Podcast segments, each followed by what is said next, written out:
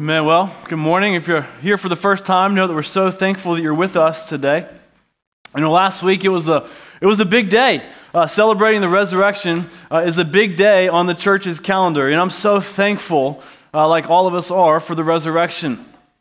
But quite honestly, you know, I, I really don't like big days. You know, all the hype and the energy uh, that goes into it. But the reason we as a church have four to five big days marked on our calendar is because God, from the beginning of time, has used big days for his purposes. You know, God created the world uh, in six big days. You know, Israel was released from slavery in a night. Many battles in the Old Testament were won in a day. When Jesus was born, that was the big day.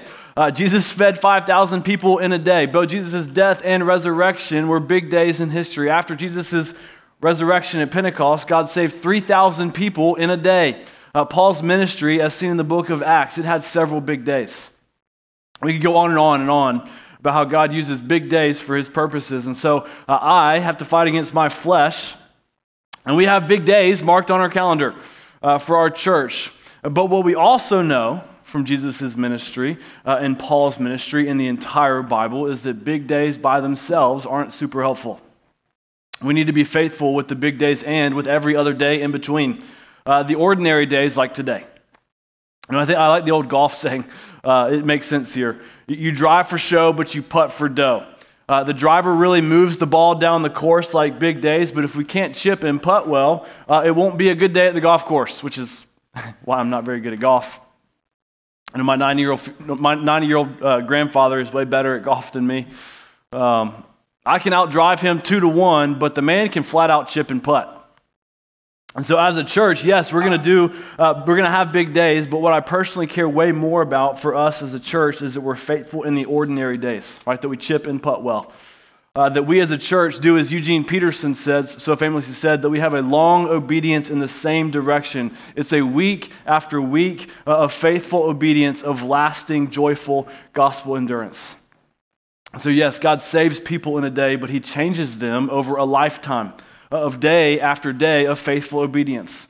Uh, you know, transformation, what we've been talking about through this entire series, it starts at the day of salvation, a big day in a person's life following Jesus, but transformation doesn't end with salvation, it ends with glorification uh, when we see Jesus in heaven. As Paul said at the end of chapter 3 uh, of Second Corinthians, uh, we're being transformed. Uh, we're in the ongoing process of being changed into God's image. And what changes us into God's image is a day by day, step by step walk that follows Jesus. It's the simple, small, uh, and ordinary things that often make the biggest lasting impacts.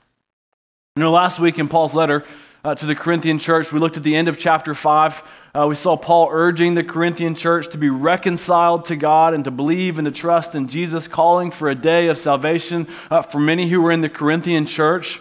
Uh, you know, apparently, uh, many were a part of the church, but were not truly following Jesus, uh, which, you know, I think we would see is very common in the church world today.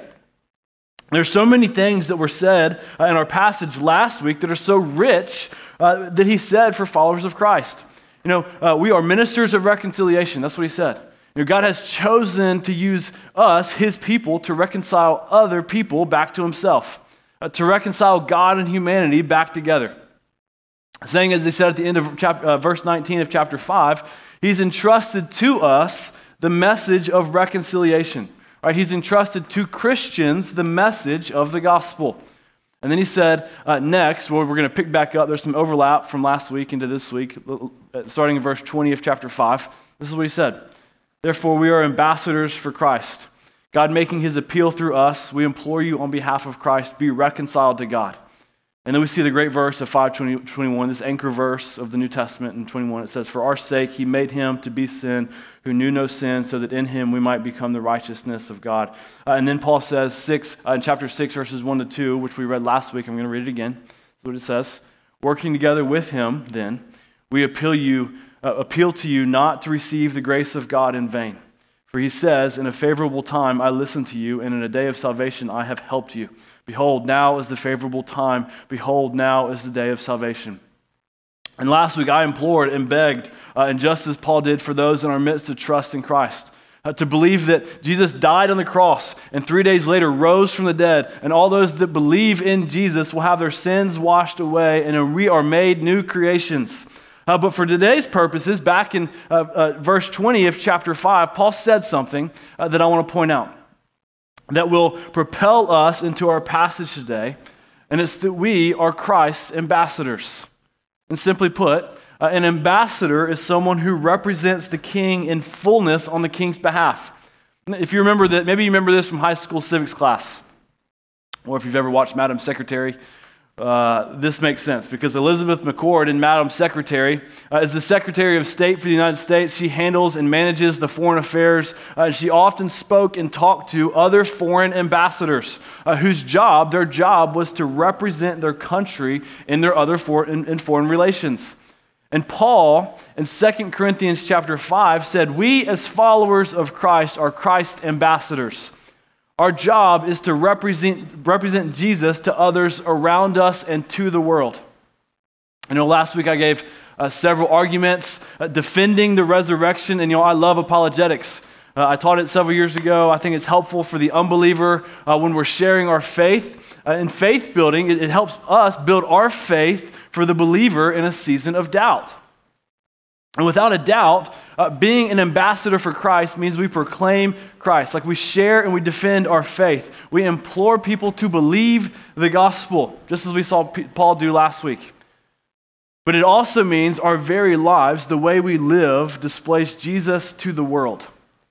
It's part of our representation to the world. And I know last week uh, I, I talked all about how it's not about what we do that makes us Christians, it's all about what Jesus has done. It's all about what Jesus has done. But at the same time, the way we live our lives, it's not insignificant. The way we live our lives, it deeply matters.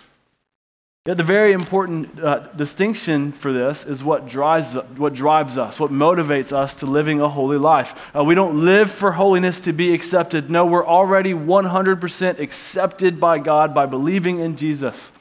Like, as followers of Christ, we are completely and totally a new creation. The old life is gone and the new life has come, just like we said last week. Our identity as Christ followers is completely brand new. And because we're a new creation, we can run towards holiness in freedom. We live for holiness because we're already accepted and loved by the God of the universe. We don't live for holiness to be accepted and loved. There's a distinct difference.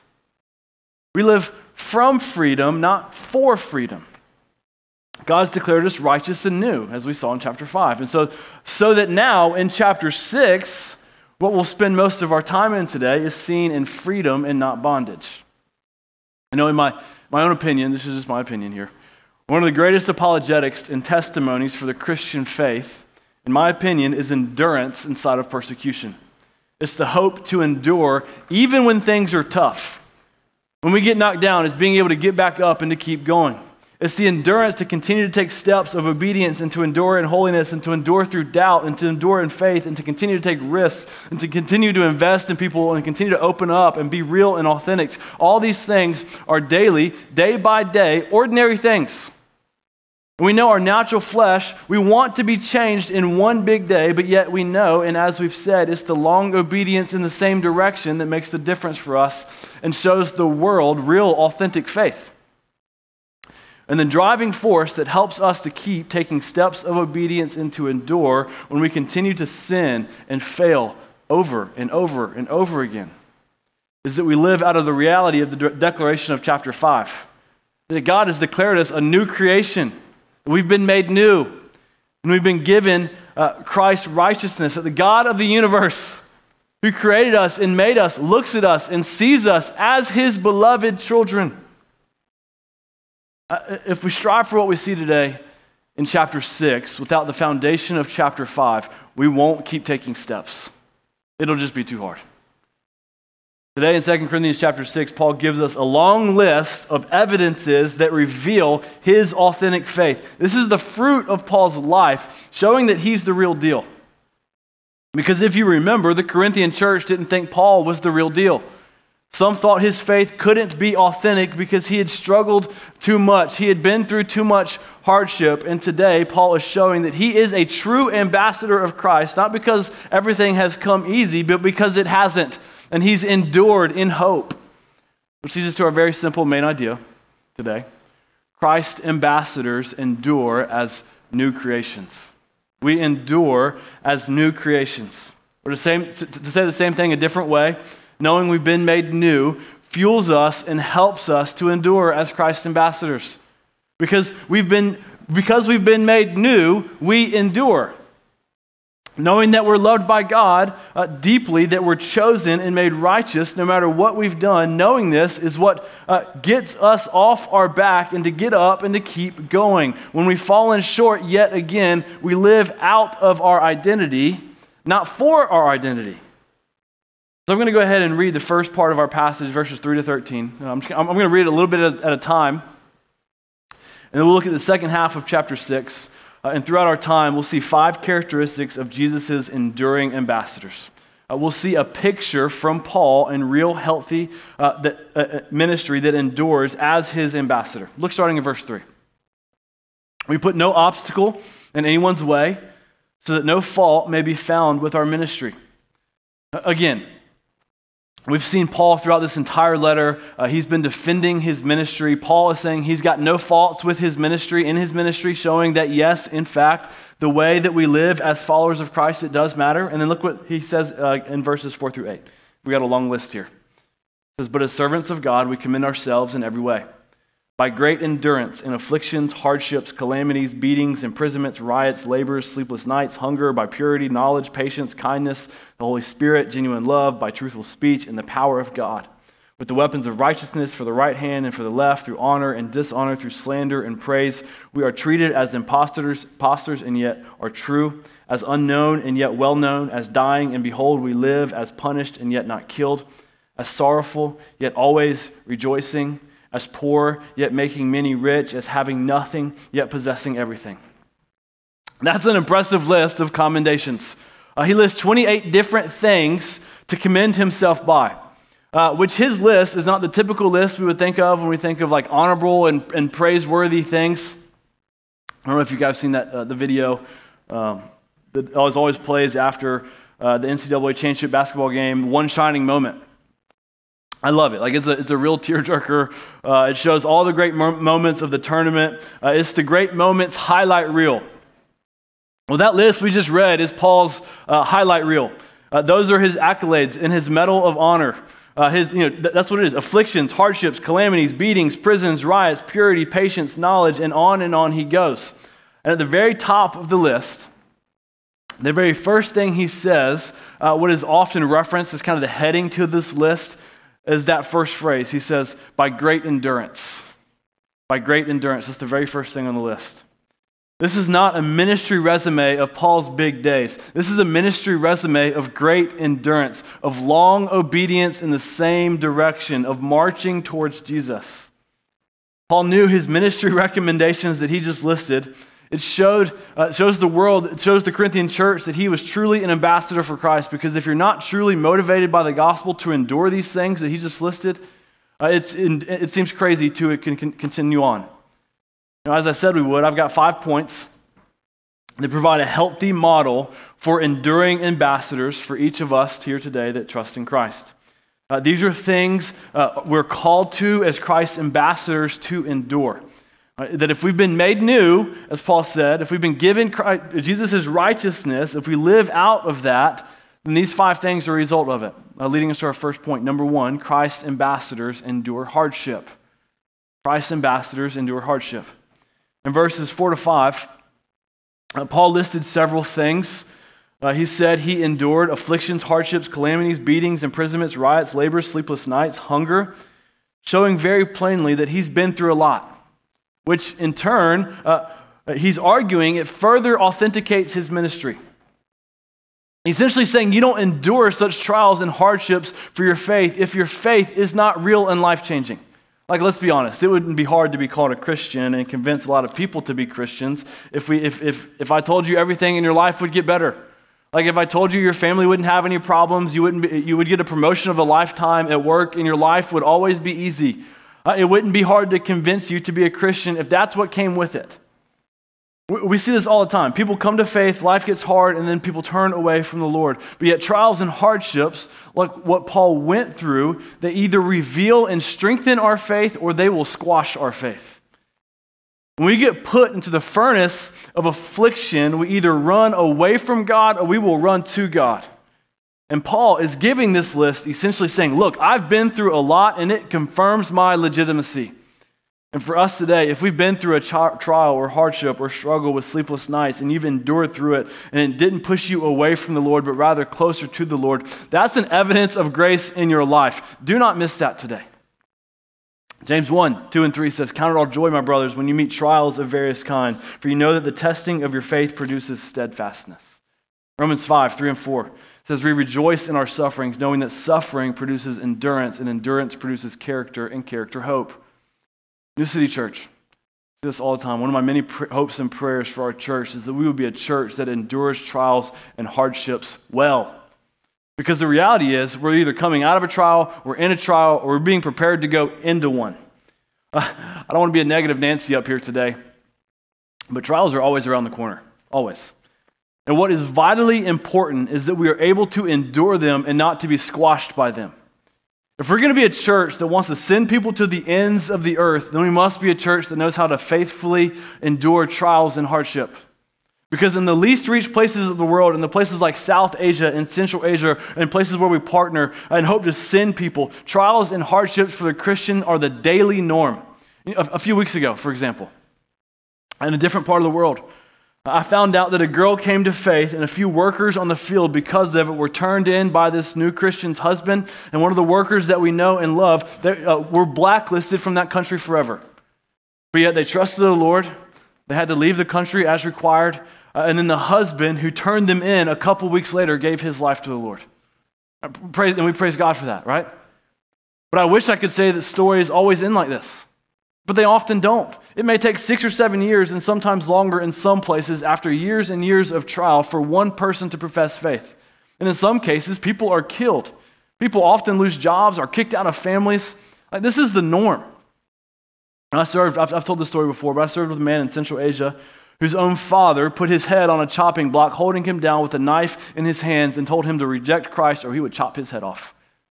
A weak, fluffy, cotton candy faith would not endure that. Christians that often faithfully endure such hardships and trial often show the world that Jesus is worth it, that faith in Jesus is worth it. May we be a people, New City Church, that represents Christ well to the world by enduring through hardship.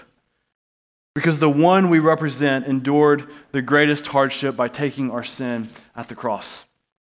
And look again at verses 6 and 7. Paul continues his list and says, By purity, knowledge, patience, kindness, the Holy Spirit, genuine love, by truthful speech, and the power of God, with the weapons of righteousness for the right hand and for the left.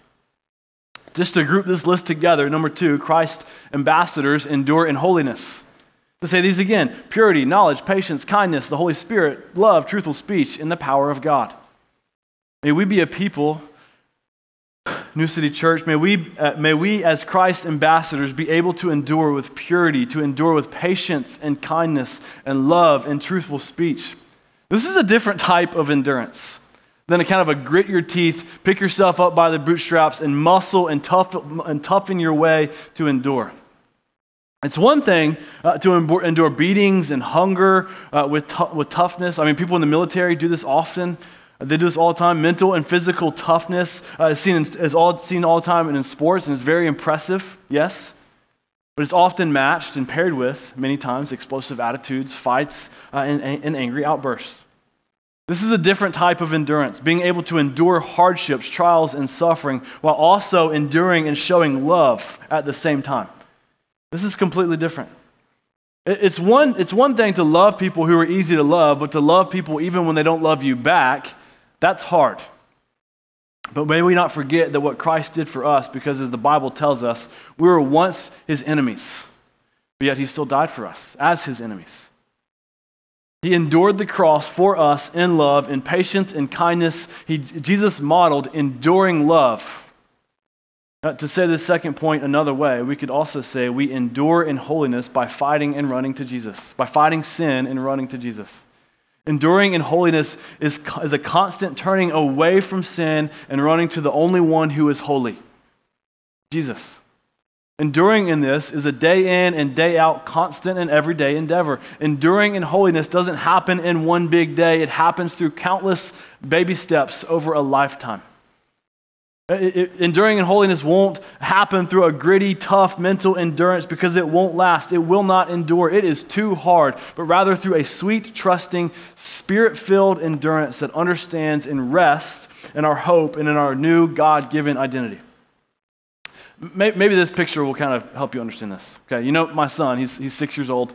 Um, he, he can kind of swim, but not great. Uh, and honestly, it's pretty scary when he gets into the water because he thinks he can swim. He'll jump in the water, swim a few feet, and then kind of flail back to the wall. Uh, well, just kind of imagine with me uh, if, if he was taken out into the ocean, maybe 200 yards, 300 yards out into the ocean, dropped into the water, and someone just said, Hey, uh, get back to shore, swim back. now, there's, there's no way he'd make it, not a chance. He would never make it. But imagine with me if there was a raft tied to a jet ski, and all he had to do was get into the raft, and he would get pulled back to shore uh, by the jet ski. His chances to make it back uh, are infinitely greater. And how silly would it be if he jumped out of the raft that was towing him back to shore and he tried to swim back himself? Brothers and sisters, if you have trusted in Christ, you are in the raft. And Jesus is towing you back to shore. Rest knowing that you're in the raft of Jesus' love and care. This is how we grow in holiness. We day in and day out, we sit in Jesus' raft that he provides for us. And Jesus takes us to shore. Jesus does all the work. We just have to daily get in the raft.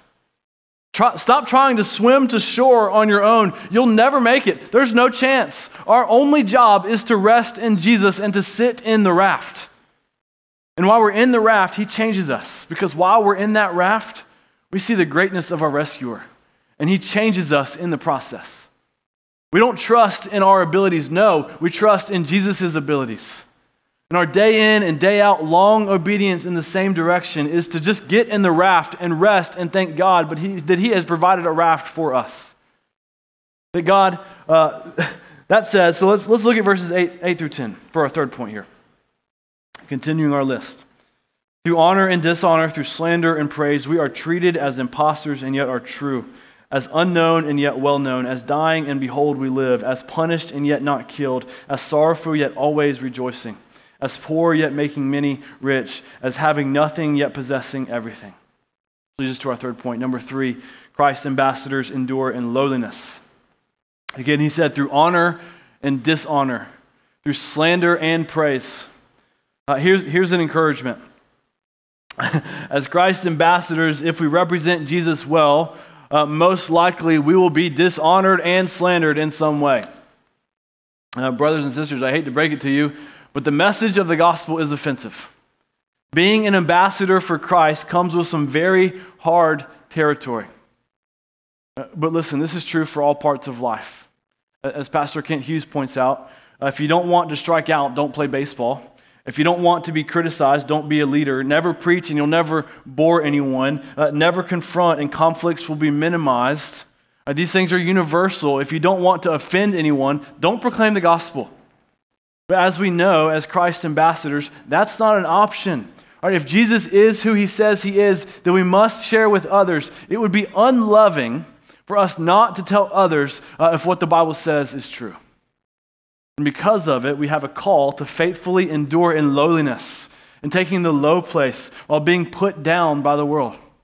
Paul was dishonored and slandered, treated as an impostor, close to dying. He said he was unknown, poor, often sorrowful, but yet in his lowliness, he knew he had everything. He didn't need to be known because he was fully known by God. It was okay that he was poor because he was rich in the Lord. He was able to endure without having anything because he knew he had everything in Christ. Listen, we as, as Christ ambassadors can do, endure in lowliness because in the low seat, God shines the brightest. If we don't endure in lowliness, we'll start to think we can make it back to shore on our own, when in fact we know we can't. Because remember, our ultimate example Christ came down to earth in lowliness, in humility, and he became a baby. And Jesus was sent to the cross so that we could then be raised with him into new life. And in our pride, we want to have our names known, to be praised and honored by the world. We want the world to see us swim back to shore and save ourselves. But when we're with Christ, uh, who humbled himself, we can endure in lowliness and continue to get in the raft. Because in our own in, in our lowliness, we know we need that raft. We don't need our own glory because we're with glory himself, and his name is Jesus. James 4 6 says, God opposes the proud but gives grace to the humble. Isaiah 57 15 shows us that God, who is high and lifted up, also dwells with him who is of contrite and lowly spirit. Uh, he revives the spirit of the lowly and to revive, he revives the heart of the contrite. And so in our lowliness, God meets us and he revives us and he helps us to endure and he brings us back to shore in his raft of love and care. New City Church, as Christ's ambassadors, may we take the low place continually. May we be a people who fully know we are weak and lowly, but yet Christ is strong. May we be, may we be marked by our dependence on Christ and not on the strength of ourselves. Because only through the strength of Christ is where God provides endurance to keep marching and to keep going and to be brought back to shore. Look what he says next in verses 11 and 13. As we have spoken freely to you, Corinthians, our heart is wide open. You are not restricted by us, you are restricted in your own afflictions. In return, I speak as to children. Widen your hearts also, leading us to our fourth point. Number four, Christ's ambassadors endure with open hearts. Paul here is saying that his, uh, his heart was open to the Corinthian church. Well, yet he also knew how they felt about him. His heart wasn't closed off, but open while they were, while they were still yet closed off to him. He said in verse 11, just to say it again, We have spoken freely to you, Corinthians. Our heart is wide open. Paul was saying he's vulnerable and open and honest, which I think we can all agree is a hard place to get to at times, especially when others are closed off to you. Paul said in verse 12, they were restricted in their own affections, saying they were closed off to Paul. And Paul here was urging them to open up to him, to let him in, to widen their hearts, as he said in verse 13. And I think we all get this. Like it's much easier to be closed off to someone and to not let anyone in because if you don't let anyone in, you won't get hurt. But yet, you also won't find healing and restoration and true life the way God has designed it. You know, we were made for true biblical, grace filled, open, and honest community. It's easier and more convenient to keep our hearts closed and cold because it seems safer there. Trying to open up your heart and trust someone, that's a really hard thing to do. But Paul, uh, up to this point, has been uh, saying and showing that he can be trusted, and he's urging them to trust him, to open up their hearts to him. Uh, this is hard, isn't it? opening up our hearts to people. Because we possibly think, what if someone sees us for who we really are? What if these people knew my deepest, darkest struggles? Uh, and opening up our hearts, it invites ourselves to vulnerability. And vulnerability is where we open ourselves up to be hurt and dishonored and slandered or to, or to lose respect. Because opening our hearts is where our true self lies. And what if someone doesn't like what they see? Like we want to be respected, and if they see us for our true self, what if they don't respect me? Or maybe we think, what if they see how insecure I am? Or what if they see how messed up I am? Like the sin in my life, what, what, what would they think if they knew it? Like, how would they treat me differently? Would, would they view me differently? And so, what do we do with all of these thoughts? Well, one, one, of our, one of our, some of our defense mechanisms is to keep up a wall and, and keep our hearts closed, which can often uh, turn into some sort of bitterness or resentment or anger. Uh, it can look like pride or a false sense of toughness or whatever it may be, and it lacks authenticity. You know why we do that? Oftentimes, it's because we're, uh, we've opened up our hearts in the past and we've been hurt, slandered, dishonored, or respect was lost. And then we get like the Corinthian church and we put up walls around our hearts, which, let me say, is not always a bad thing to do. Especially with people that genuinely can't be trusted, that haven't earned any right to be trusted. But Paul, on the other hand, has shown, uh, has been showing and proving himself, showing, hey, I can be trusted. I'm a safe space. He's not asking to be trusted without him first earning it. He showed them and he can be trusted. He's proved himself. I mean, asking someone to trust you without, the, uh, without that trust first being earned, it's, it's sometimes silly and not wise. Because trust is earned slowly over time. But you know what? We also know it can be lost in an instant, which is yet another reason why we're hesitant to open up and show our real self. But Paul is not asking them to be willy nilly about trusting him. He's not asking them to trust him without the life, without his life also backing it up. No, he showed that he can be trusted, and he's urging them to open up their hearts and to trust him. New City Church, may we be a people and a church that can be trusted. Slowly, day after day, lay down grace filled deposits that earns our trust with each other over time. We create safe spaces for openness and vulnerability, and that models the same grace to others that Jesus has shown to us. And then also on the flip side, may we work towards being open and vulnerable with people while fully knowing there's not a single person on this planet that is perfectly worthy of our full trust except for Jesus Christ. Because without a doubt, people will fail us. Why? Because we're all sinful people. That we're all, we all desperately need God's grace. Do you know what happens when we're open and honest with each other? When we're open and honest with other broken people that also need God's grace, sin doesn't have room to fester and grow. When our hearts are open in healthy biblical community, sin can be put to death. When we're open and honest, we allow people to see the real us, and we, as a body of Christ, grow in authenticity. And we allow others to be ministers of reconciliation in our lives, just like Paul talked about back in chapter 5.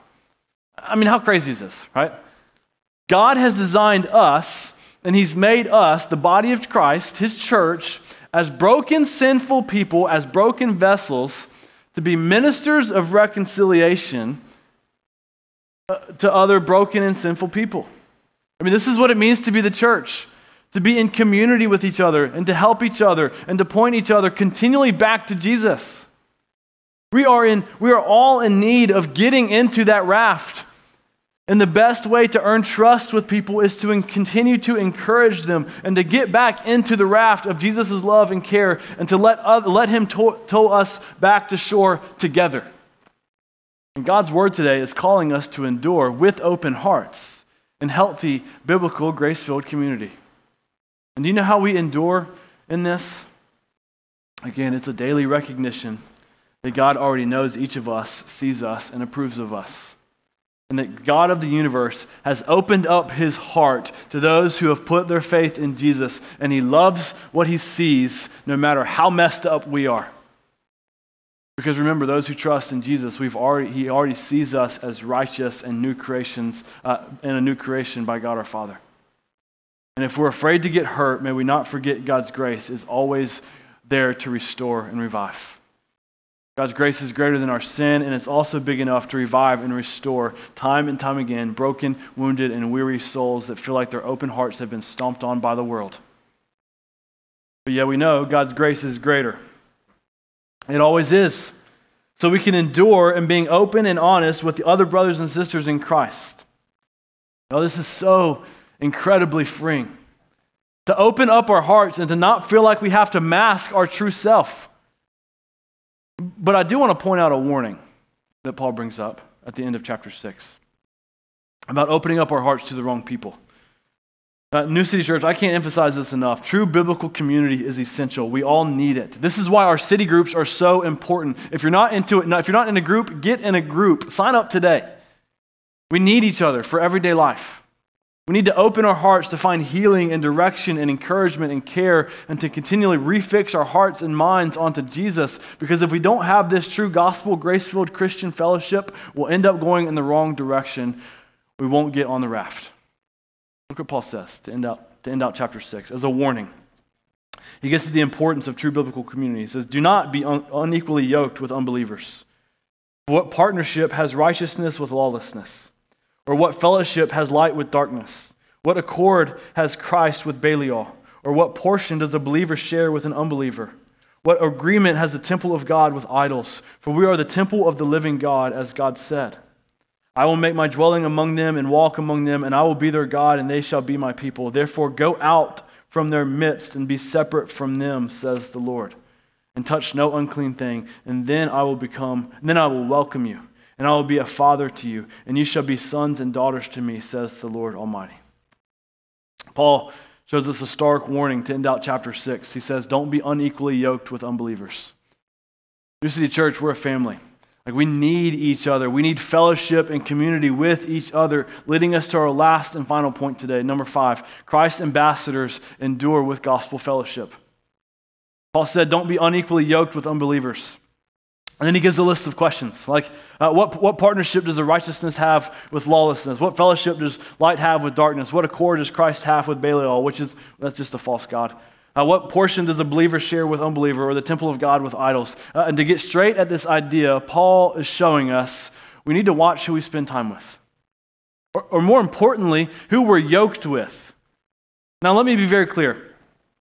This is important, okay? This is not to say that Christians should avoid people who are not Christians. That's far from the truth. The Bible is very clear. We need to be with lost people. Jesus spent time with tax collectors and sinners. He lived and he dined among them. That's not what he's saying. But Paul is causing us to ask. He's saying, Who are you? Who are we yoked with? And I get it. That sounds like weird Bible language. Um, and don't be fooled into, th- into, thinking Paul is talking about some strong dude that's yoked. That's not it, okay? Uh, and to explain this, this idea of being unequally yoked, when two animals are yoked together, they have a wooden beam connecting them that helps uh, them to pull together a load. Uh, being equally yoked together means you're pulling together in the same direction uh, to complete the task together.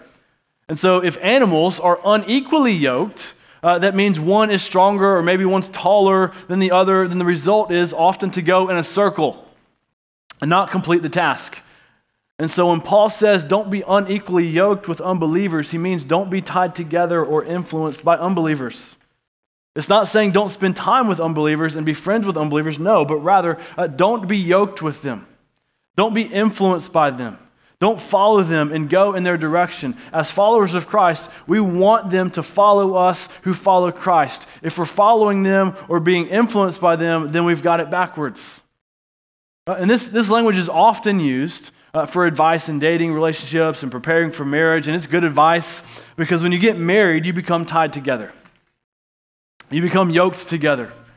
And when you're married as a follower of Christ, you need to go in the same direction towards the same purpose. And if you're dating or married or flirting or influenced by someone who is not a Christian, then you can't go in the same direction.